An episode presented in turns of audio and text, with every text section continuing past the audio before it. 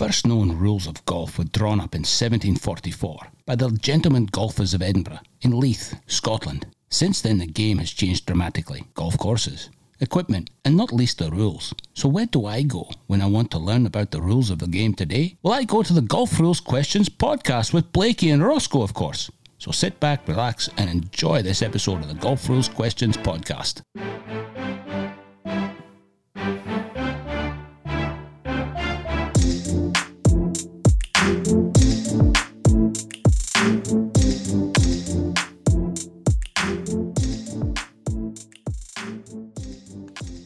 Well, hello, everybody, and welcome back to another episode of the Golf Rules Questions podcast. It's Rossco here, your co host, and sitting ably digitally alongside the Golf Rules Master himself once again for another week of Golf Rules Mania.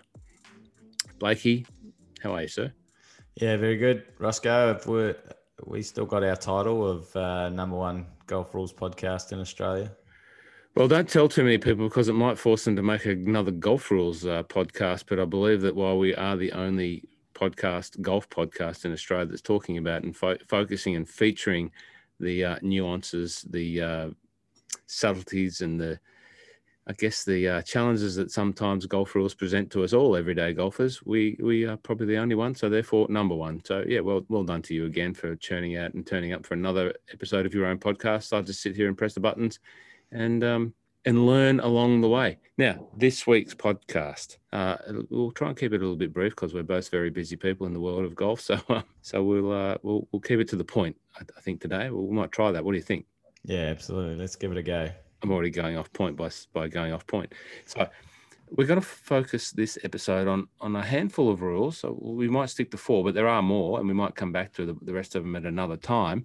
Uh, rules that you may not realize that you are breaking when you are playing. So there's there's a few that are probably a little bit more obvious and, and people might get, but but I reckon there are a few that uh, a lot of people wouldn't realize that they are breaking them, and and not in a, a mischievous way, but uh, they just reckon they just might not realize. So let's try and help uh, everyone understand some of those, and we'll cover a few today, and we might come back in another episode, a few down the track, and and cover those. But but secondly, uh, usually on the rundown we talk about the golf rules question of the week. So obviously we had last week's golf rules question. Uh, we do a little bit bit of background bingo, and uh, we do an Ivor if we've got an Ivor. No one ever came back to us about Joaquin Niemann. You said, "What can I say, Joaquin?" I reckon I'm right. Um, tell me I'm wrong.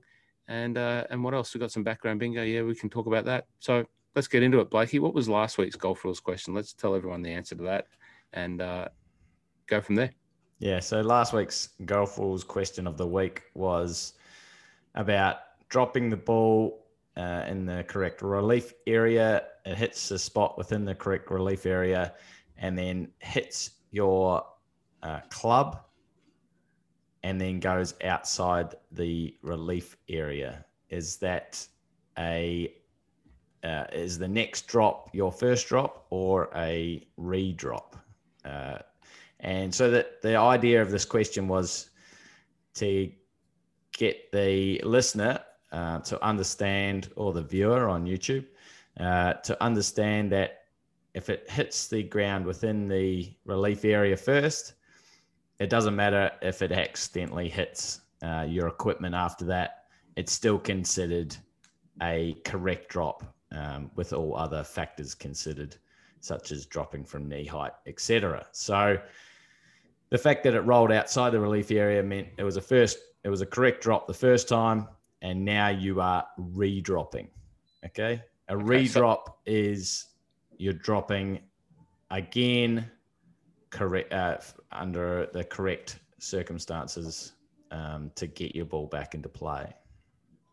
Okay, so if it hits your club, you've you've made a correct drop. As long as you've done everything else correctly, you've made a correct drop, but you have to, and it's rolled outside the area. You've got to redrop it, and that's your second drop. Is that correct? That, that's right. So if it had the the slight difference is if it had hit the club first, if it had hit the club first before it hits the ground in the relief yep. area, it yep. doesn't count as a correct drop.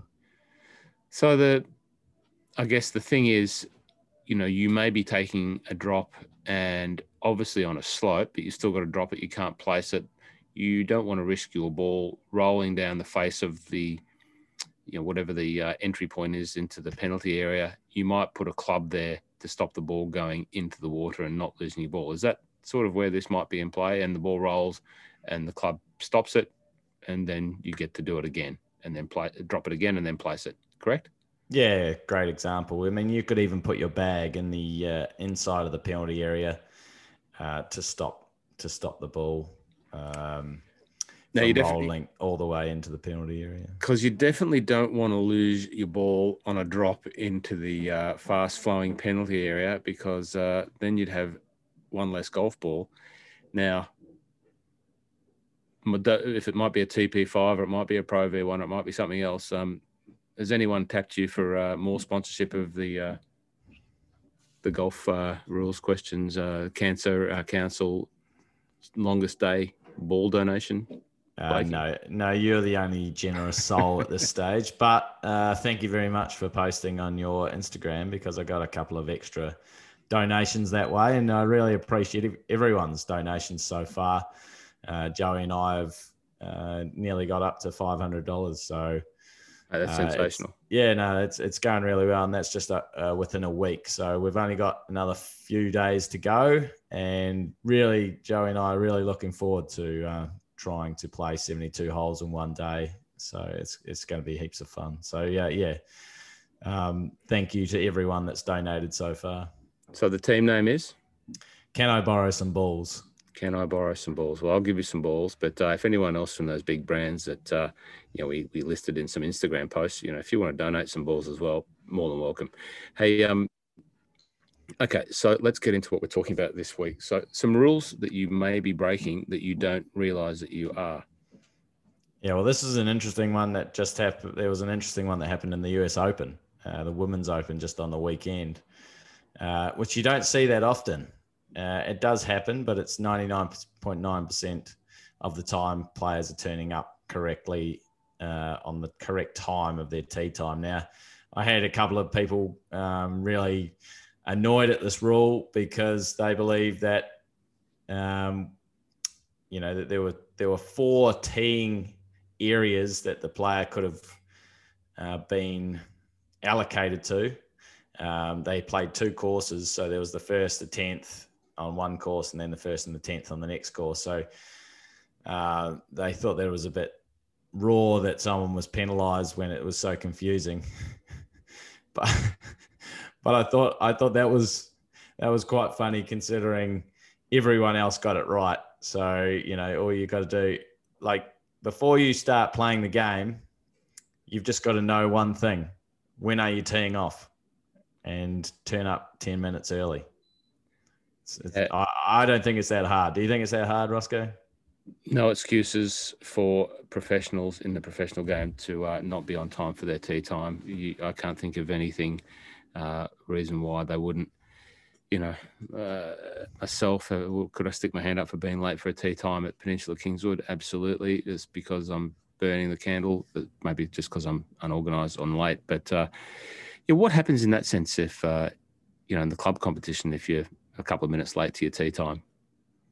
Yeah, this is an interesting one. Uh, in most cases, club golfers are going to be like, you know, the club's going to be more accommodating of club golfers. Uh, you'll see that.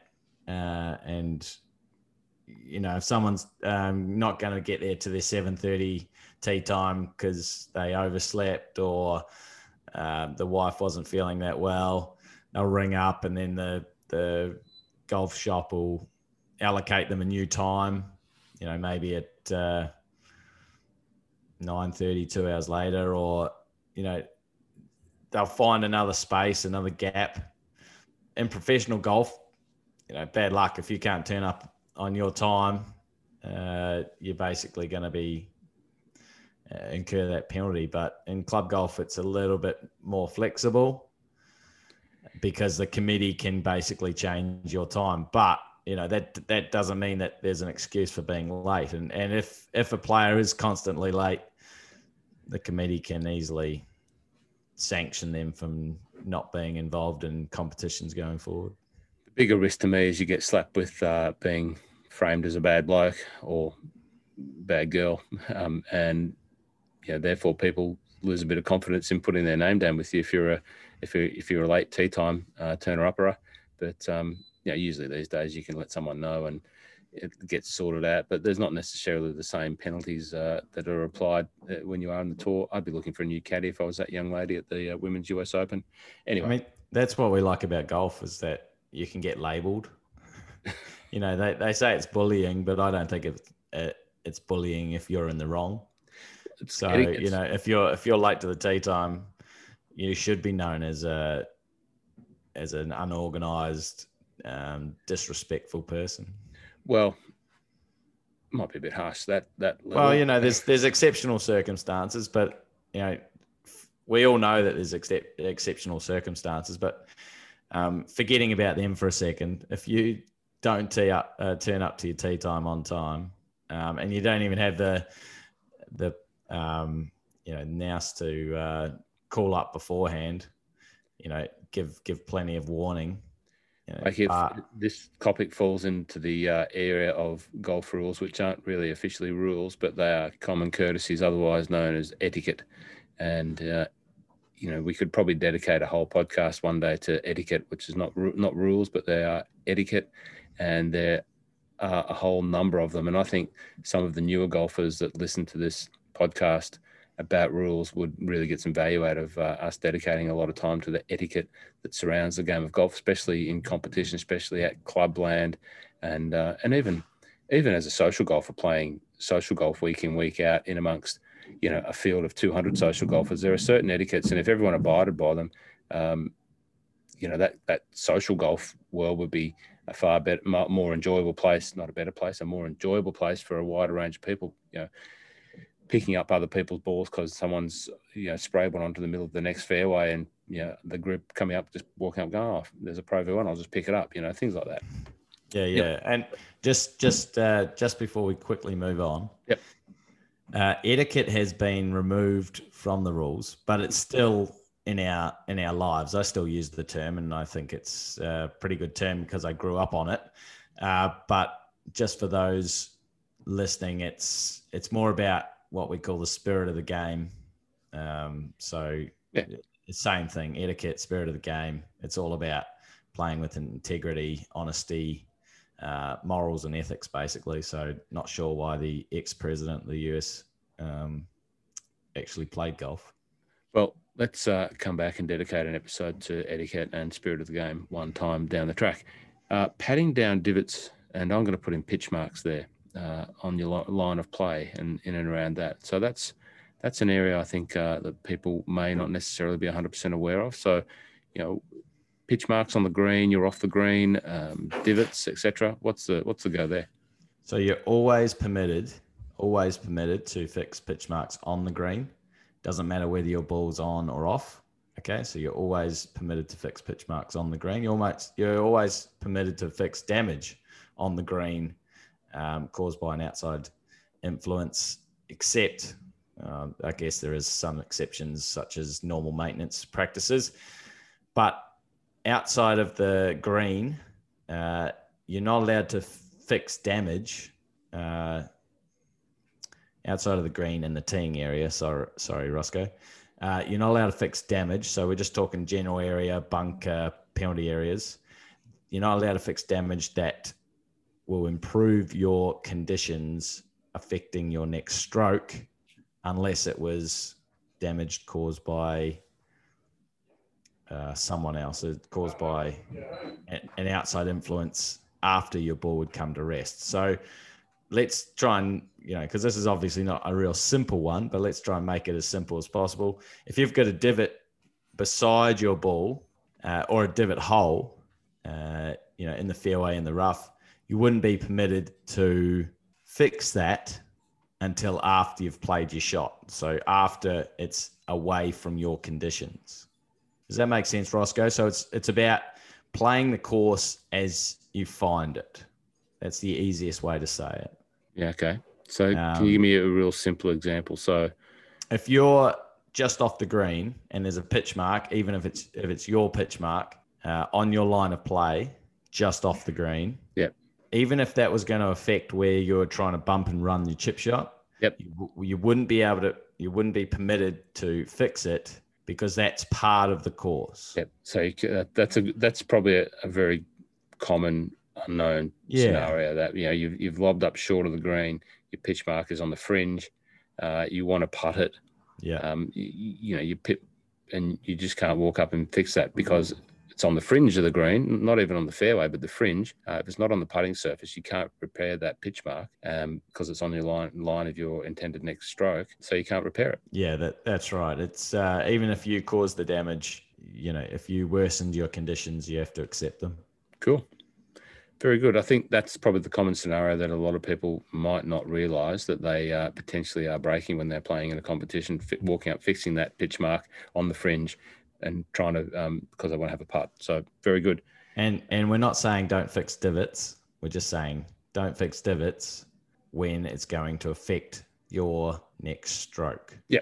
Okay. Or outside outside of the teeing area or the putting green or a pitch mark. That's right. Exactly. But just do it after you've Yeah. bumped and run, bumped and run over it. uh, after it's outside of your conditions.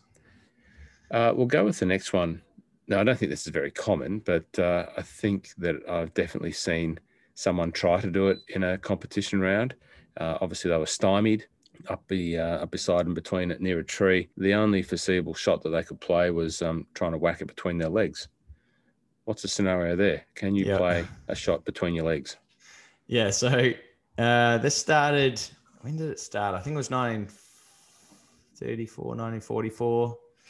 Uh, no, it wasn't. Sorry, I've totally got that wrong. It was 1966, and Sam Snead uh, was struggling with his putter, so he decided to putt croquet style. And it only took a year till the ruling bodies decided that that was not what they wanted to see. They didn't want to see croquet uh, being played out in the golf course. So they said you can't have a foot either side of your line of play uh, when you're making a stroke. Now that was on the green only, and from 1967 to 2019, uh, 50 years, uh, that was the rule. However, in 2019, they decided that they were going to make it the rule for the whole course. So basically, you cannot have your foot situated on an ex- on your line of play, on an extension of your line of play behind the ball, uh, or one on either side of that line of play or extension of the line of play behind the ball uh, when making a stroke. Okay, so you can't play that croquet. You can't hit it between your legs backwards. Uh, I even even uh, sent this one um, to the ruling bodies for their comments. If it was up the tree and you're hitting sort of that way like an axe, right? The the ball's up the tree. If you're standing either side of that line of play, then that would also be not permitted. Jeez, that's a bit rough. But anyway, it is what it is. That's the rule. Yeah, you, you- you'd have to swing like a, Like a- yeah, in the direction of a golf shot. Yeah, fair enough. baseball or something. Yep.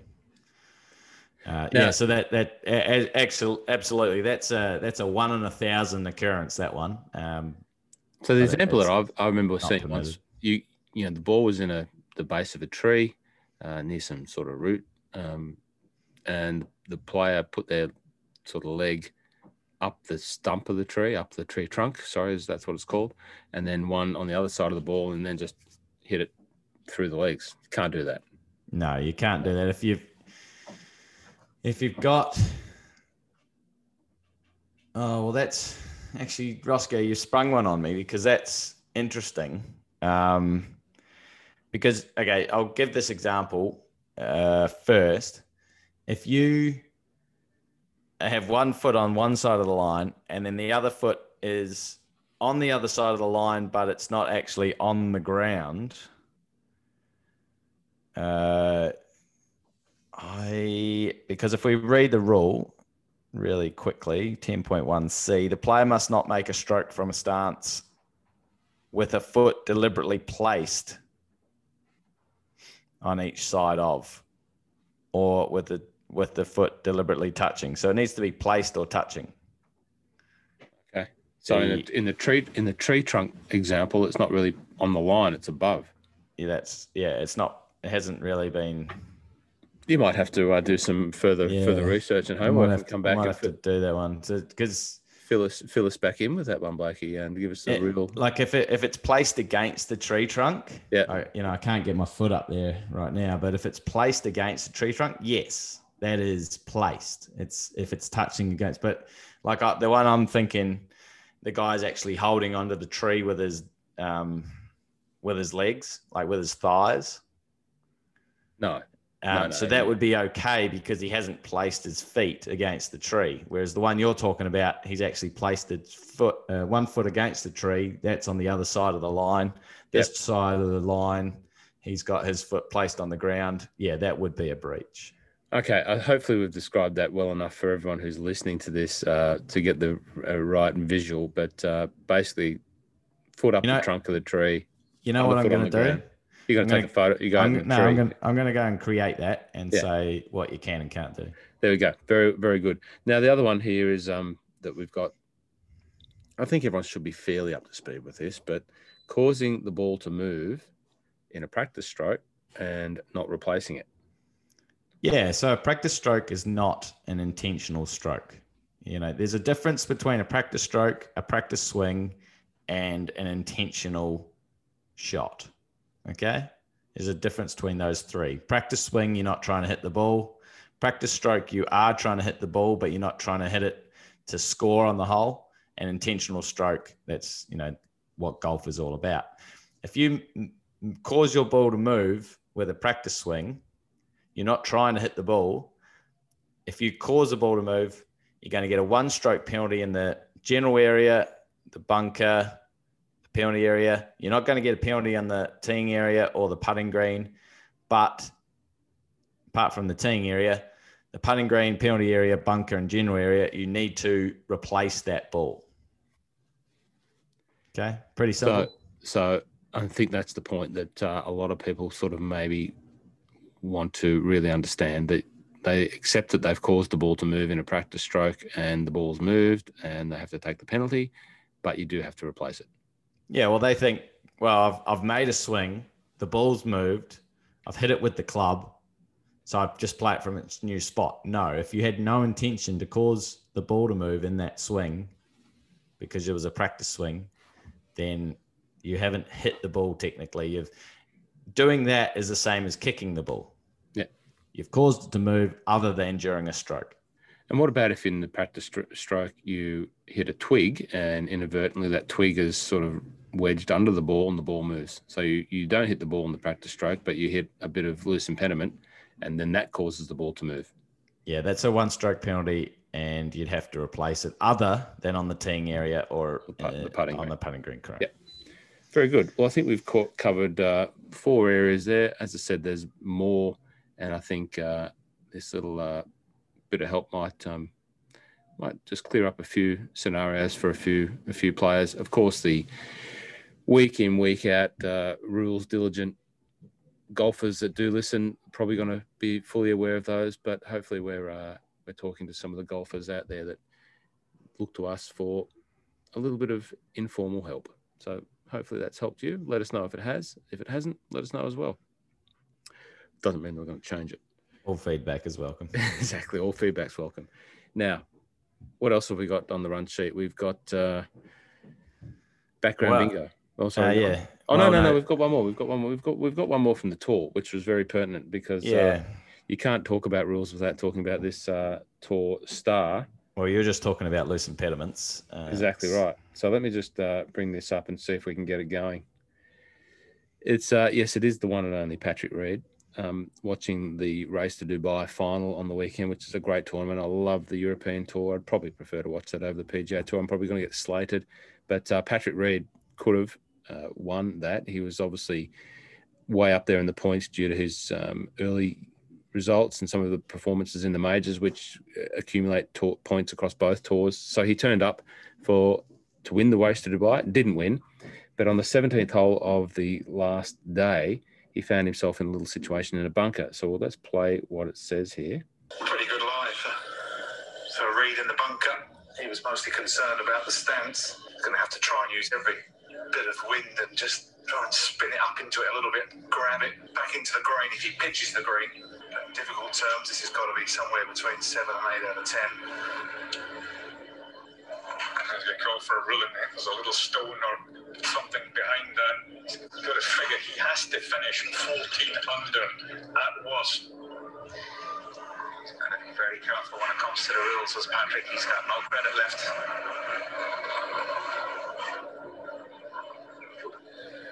It's, it's just a little clump of sand, but it, it's not really going to be where the club's entering the, the sand to play the shot, is it? It's too close. Andrew Coltart was spot on there. You could see that what you don't see in the podcast, and you look at the vision. If you go to the uh, YouTube site of Golf Rules Questions, it's the last video there. There might be some more by the time you get to it, but uh, have a look at that. And the European Tour cameras scope right in on the ball, and I, in my in my mind's eye, I'm I'm hearing, I'm looking at uh, Andrew Coltart and Paul McGinley looking at each other, shaking their heads. But Andrew Coltart does say there's not really anything there. And if you look at that scoped in vision, it just looks like a ball in a bunker. But Patrick Reed, in his wisdom, has uh, found something that the uh, Super Zoom 1080p high, high definition cameras of the European Tour couldn't see and uh, wanted to move a grain of sand.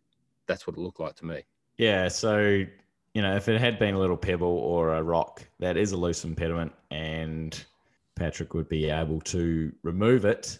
Um, but you've got to be careful when you're in a bunker. So you're allowed to remove loose impediments, but if you cause your ball to move, uh, you're going to get uh, a one stroke penalty and you need to replace the ball. So if it's a clump of sand, you know, as soon as you pick it up and it breaks and dissolves in your hand, yeah, that that's not a clump of sa- uh, that's not a loose impediment, and effectively that is a two stroke penalty. So you really want to be careful. And you know, he called the referee in, uh, which is fine. There's nothing wrong. The referee would have said, "Look, it's up to you whether you know you're allowed to re- remove loose impediments, but it's up to you whether you decide that that's a loose impediment or not. If you find out it's not a loose impediment after the fact, it's too late for that. Yep. So um, yeah, you got to watch out. I think there might be only other one player in the World Golf Tours that might have uh, tried that. Uh, that'd be um. Matt, Matt Kuchar. No, Matt Kuchar. He's Ah. notorious for doing that as well. But Patrick Reed would be the only one. Unfortunately, you know, we're slating Patrick Reed here. He's, apart from these little nuances, he's, he's a wonderful golfer. Uh, he's a great golfer to watch. That the play that he, the performance that he put on at the European Tour, he ultimately didn't win. But um, yeah, he's a great golfer. But just these little things have just dogged him and are going to dog him. And you heard Paul McGinley rightly say he's out of credit in this uh, in this topic. So um, I, I was I was perplexed when I watched it. But anyway, there we go. Thanks for the explanation on that one. Background bingo for this week or for last week. Uh, What was yours last week, Rossco? Mine, yes, it was the Hello Turf of uh, my home course, which I will be playing tomorrow um, with a European Tour player, actually, funnily enough. Um, it's going to be very exciting. Uh, playing tomorrow at Peninsula Kingswood, that was the look from the second tee of the North course, or the 18th tee of the South course, the Shera tee, sort of common tee area. Um, but it was looking back over the 17th hole of the South course and the 16th hole. So, yep, great photo by Stuart Kurt looking over those two wonderful holes. It's a great looking uh, course from up there, and those two holes look sensational. So, I think uh, Ian Miller might have got it again. Surprise, surprise. Yeah, Andrew Miller. Uh, Andrew, sorry, Andrew. Uh, yeah, he he did. He got the holes as well. Um, He did. he killed it, and and he obviously got mine as well. The uh, Birregurra, which is where I'll be playing the seventy-two holes, the ultimate test of golf, this coming Monday with Joey. So, Andrew, you've uh, you've caused me to find something that's an even more obscure a picture. It's still um, you can see my hat if you're watching the YouTube video, and please go over and, and join that and help Blakey get to three thousand YouTube subscribers. Uh, we're we're only twenty or thirty away. Like to get Uh, to three well, I think we're about six away now. six away. Sorry, sorry for underselling your your um, authority there, but you can see I've got another Melbourne Sandbelt hat on, uh, and the picture here is far far more obscure. Andrew Miller, this is directed at you. Um, but I, I put it up there because it's it's a great little insight for those that do look at the YouTube and and don't understand the nuances of what makes the sandbelt the sandbelt. And this little almost like um, terrain sort of cut through shows you exactly why a sandbelt bunker is so special. You can see the green and that uh, you know topsoil there. firmly placed on that uh, sandy loam, that hard face. Uh, if you've watched any of the tournaments at the sandbelt courses, you can you know the bunkers. The ball hits the face and then always rests at the nice flat bottom where you've got a beautiful brown, sort of sandy. It's not a white sand like you see on the European tour. Oh, uh, sorry, US PGA Tour. It's a greyish color. This beautiful loamy consistency. But that picture that sits behind me is a great cross section of what makes up a classic sandbelt bunker. You can see a little bit of erosion in there, but that really sharp edge. There are not too many sandbelt courses that have sharp edges as such. So that's a little hint, Andrew Miller. But for anyone else that does want to join in and have a look at these pictures and have a guess at where they are. And my one uh, has some snowy covered peaks in the background. So Um, There's a hint, definitely not Birregurra. that's right. Uh, so it's it's definitely in the South Island somewhere. Uh, not an easy one to get. What else can I say? My parents play there. Okay, that's probably uh, narrows it down to a certain part. Blakey, have we got anything else? Is that uh, no Ivors, no nothing else? We're good. Uh, well, we just got a golf rules question of the week. Oh, sorry. How dare I forget that the most important segment of the uh, of the segments. What's this week's question, Blakey? You've got it there. Yeah, I've got it uh, in in my hand. You know, one of those little blower machines, Rossco. Yes, I have one. If your ball moves because of one of those little blower machines being turned on, is the ball considered to have been caused to move by an outside influence or by natural forces such as wind, water, or gravity? Okay, well, interesting question. I can't imagine a scenario where a player might be carrying their own personal blower machine uh, in golf. But what I do know is those big blower machines do run up and down the fairways with the maintenance crew, blowing the leaves off the fairways, um, depending on where you play. If they've got that type of machinery, it is very possible one of those blowers could move your ball. You know, if the if the green staff have moved to the side to let you play, you know, you've all hit your balls down the fairway, but they then continue on passing up and down the fairway, pushing the leaves off the fairway to the side of the fairway. Big, massive blowers that get towed. It is possible that one of those might move your ball, and you might see that ball running down the hill. Um, so yeah, that's that's probably a.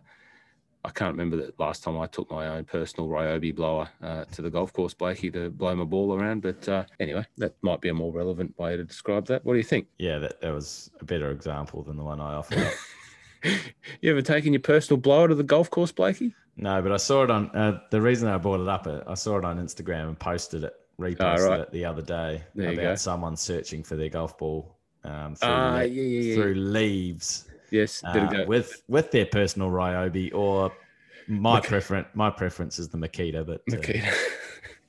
All right. Well, it wouldn't be a, a Golf Rules Questions podcast without a little bit of fun and frivolity. We finished on that. Thanks everyone for joining us once again. We do appreciate everything that you are bringing to us and giving to us as uh, two rogue random podcasters in the world of golf rules. Thanks for listening, Blakey. Is that it from you?